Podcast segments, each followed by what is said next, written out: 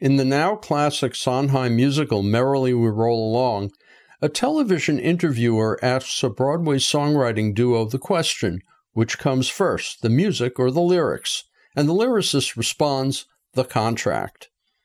Musicals have always been adapted from other sources, but then came the corporate takeover of Broadway, starting with Disney's The Lion King, and musicals began being developed from popular cult films embedded with fan service and created solely by corporate enterprises to make money.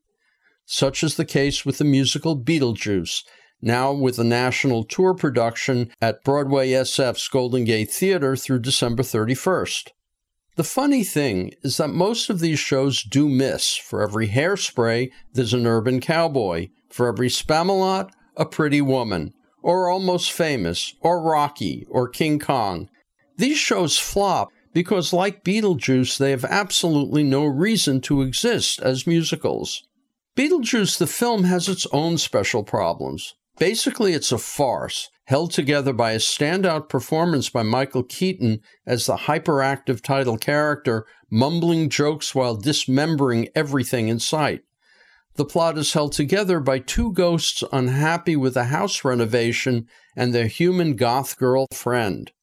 So, how do you turn that into a play? Mostly by shaving down the edges.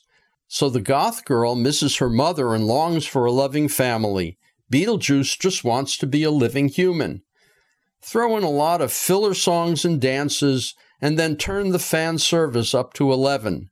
The banana boat song, the shrunken head, the bureaucrat with a hole in her throat.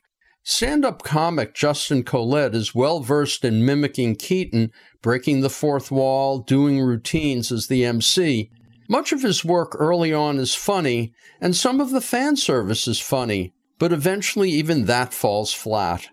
In an age of fascism on the rise, calling out political correctness gets really old really quickly. Still, the producers lucked out. The show had a decent run on Broadway, and the cult status of the film ensures a continuing stream of revenue from high school and community productions.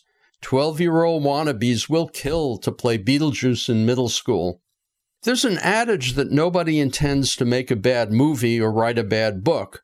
And while it's likely the hired hands worked overtime to create something they thought resembled art, it's clear the producers didn't care one way or the other.